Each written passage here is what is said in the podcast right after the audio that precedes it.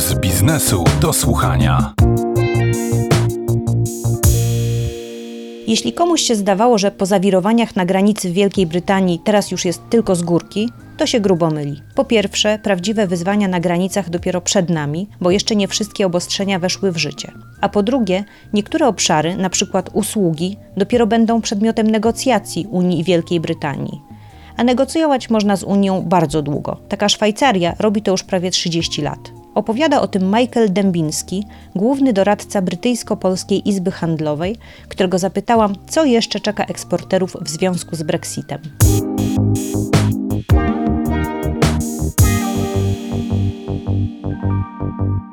No, w tej chwili widzimy, że pierwszy etap już jest za nami, pierwsze bolączki. Natomiast jeszcze nie koniec, bo 1 kwietnia wchodzą e, nowe zasady dotyczące eksportu żywności i produktów fitosanitarnych. Będą kontrole, powiedzmy, drzewo, zwierzęce produkty żywności będzie potrzebowały certyfikaty, które będą wystosowane przez e, polskie urzędy fitosanitarne bądź weterynaryjne. 1 lipca wchodzą pełne deklaracje celne. Dotychczas e, eksporter do Wielkiej Brytanii tylko musiał e, i importer z Wielkiej Brytanii tylko musiał wypełnić uproszczone zgłoszenia, deklaracje celne. Od 1 lipca będą to, to pełne deklaracje. No i od 1 lipca też będą kontrole fizyczne, kontrole weterynaryjne na, na granicy. Czy można wobec tego powiedzieć, że najgorsze dopiero przed nami, przed polskimi eksporterami? Mnie się zdaje, że nie. Mnie się zdaje, że to, co już było, to był ten wielki wstrząs, to był ten, ten szok. Z tego, co orientuję się, rozmawiając z polskimi eksporterami, to jakoś to przeżyli. Byli przygotowani. Rząd polski tutaj ma mnóstwo e, dobrych informacji w języku polskim dla eksporterów. E, to na, na pewno się przydało. Natomiast z tymi kontrolami, biorąc pod uwagę ważność eksportu żywności do Wielkiej Brytanii, e, kontrole fitosanitarne i weterynaryjne, troszeczkę martwią naszych eksporterów, bo nie ma klarowności Rozmawiałem z dwoma eksporterami w piątek w zeszłym tygodniu i nie mogą otrzymać jasnych odpowiedzi ze strony brytyjskiej. Na przykład, jak się, jeżeli się eksportuje śledź w śmietanie, czy jest potrzebny jeden certyfikat na rybę, a drugi na śmietanę. Jeżeli się eksportuje jogurt truskawkowy, czy jest potrzebny certyfikat fitosanitarny na truskawkę, a weterynaryjny na mleko. Więc jest sporo takich e, niuansów, drobnostek, gdzie Brytyjczycy jeszcze tego nie opanowali i nie ma tej e, klarowności.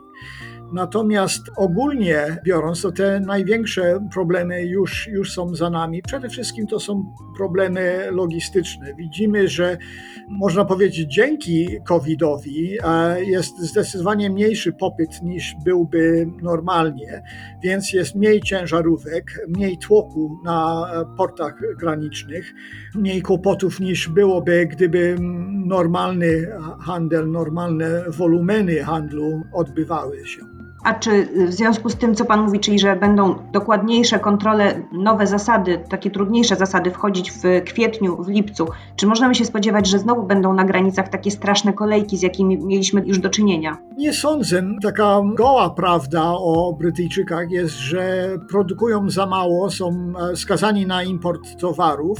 To dotyczy żywności, że Wielka Brytania tylko jest w stanie, żeby wyżywić 50%, a 50% przychodzi z importu, z którego około 50% pochodzi z Unii Europejskiej. Więc to właśnie ten, ten pierwszy kwiecień to też jakby koliduje z tym e, początkiem sezonu na owoce i warzywa z Europy. Tego za dużo nie, nie było e, świeżych e, owoców europejskich na początek stycznia. Dużo Wielka Brytania sprowadza z południowej półkuli ziemskiej, wszystko leży poza Unią, więc tutaj nie było większego problemu. Natomiast w momencie, kiedy na potęgę ruszają eksporty żywności z, z Holandii, z Hiszpanii, z Włoch, z Grecji, to być może tutaj e, będą większe utrudnienia. Tutaj mówiliśmy o eksporcie żywności, a co z eksportem usług? W tej umowie Unia Europejska-Wielka Brytania jest uregulowany dopiero w dosyć małym stopniu. Czego pan się tutaj spodziewa? Tutaj się spodziewam bardzo podobną sytuację, w której się znalazła Szwajcaria od, przez ostatnie prawie 30 lat. Szwajcarzy mieli referendum w 1992 roku, czy przyłączyć się do Europejskiego Obszaru Gospodarczego. Zadecydowali, że, że nie, nie będą e, członkiem EOG. I od tego czasu tak naprawdę non-stop trwają negocjacje między Unią a Szwajcarią dotyczące różne e, obszary usług. Można powiedzieć, że tych umów jest grubo już ponad 100, więc ja się spodziewam, że coś podobnego będzie między Wielką Brytanią a, a Unią w usługach, że przez najbliższe 20-30 lat nadal będą negocjować, e, żeby dwustronne korzyści były właśnie nie tylko w handlu towarów, ale też e, w usługach. A jakbyśmy spróbowali wybiec w przyszłość, czy y, Brexit oznacza, że będzie więcej brytyjskich inwestycji w Polsce, bo brytyjskie firmy będą chciały tutaj produkować i eksportować do siebie?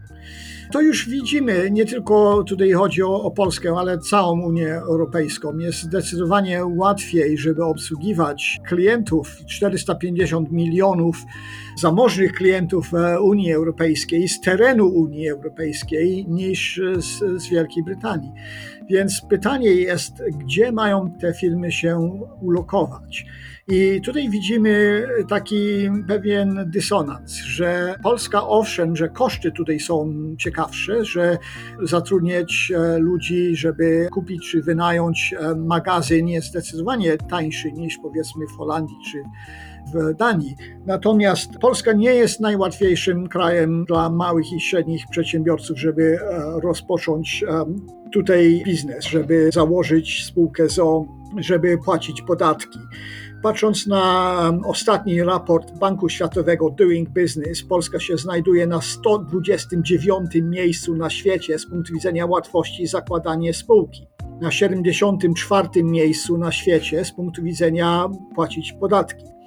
Więc to, co my obserwujemy, to jest takie ciekawe zjawisko, że do Polski garną się raczej korporacje, większe firmy, które mają głębsze kieszeni, mogą zapłacić za dobrych e, prawników, za doradztwo księgowe, doradztwo podatkowe i dla nich to nie jest większy problem. Problem jest dla mniejszego przedsiębiorcy, gdzie właściciel jest jednocześnie zarządza tą spółkę. I tutaj widać te wszystkie problemy, te ciągłe spotkania z notariuszem, brak klarowności w przepisach. Dla takiego właściciela mniejszego biznesu, biznesu, który nie ma pieniędzy, żeby ciągle wydawać na doradców, to zdecydowanie łatwiejsze lokalizacje e, istnieją na zachodzie Europy. Wspomniałem już e, Holandię, Danię. To są kraje, które są bardziej przybliżone w mentalności, w kulturze biznesu do Wielkiej Brytanii. I rozmawiając e, z naszymi członkami w branży finansach, doradztwa finansowego, że zdecydowanie więcej mają zapytań właśnie w tych krajach niż tutaj w Polsce od tych mniejszych i średnich przedsiębiorców. A jakby pan miał tak podsumować, kto płaci za Brexit? Brytyjczycy czy mieszkańcy Unii Europejskiej albo Polacy?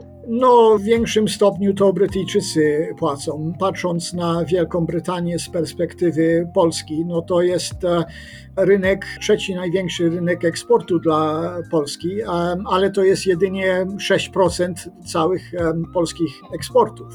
Dla Wielkiej Brytanii importy z Unii Europejskiej to jest około 45% e, wszystkich e, importów więc e, to im na pewno zaboli. Też widzimy już, że koszty związane z nową tą biurokracją znajdują się już w cenach towarów na półkach Wielkiej Brytanii, więc możemy się spodziewać, że inflacja troszeczkę podskoczy, przez to konsumenci będą płacili więcej za produkty, przede wszystkim za żywność. No, z punktu widzenia e, polskiego eksportu żywności, to Wielka Brytania reprezentuje 8% wszystkich eksportów wartości e, polskiej żywności, więc to jest spory rynek, ale nadal zostaje 92% które nie zostało dotknięte Brexitem. Natomiast ogólnie ja widzę e, dobre szanse dla polskich eksporterów z, z dwóch względów.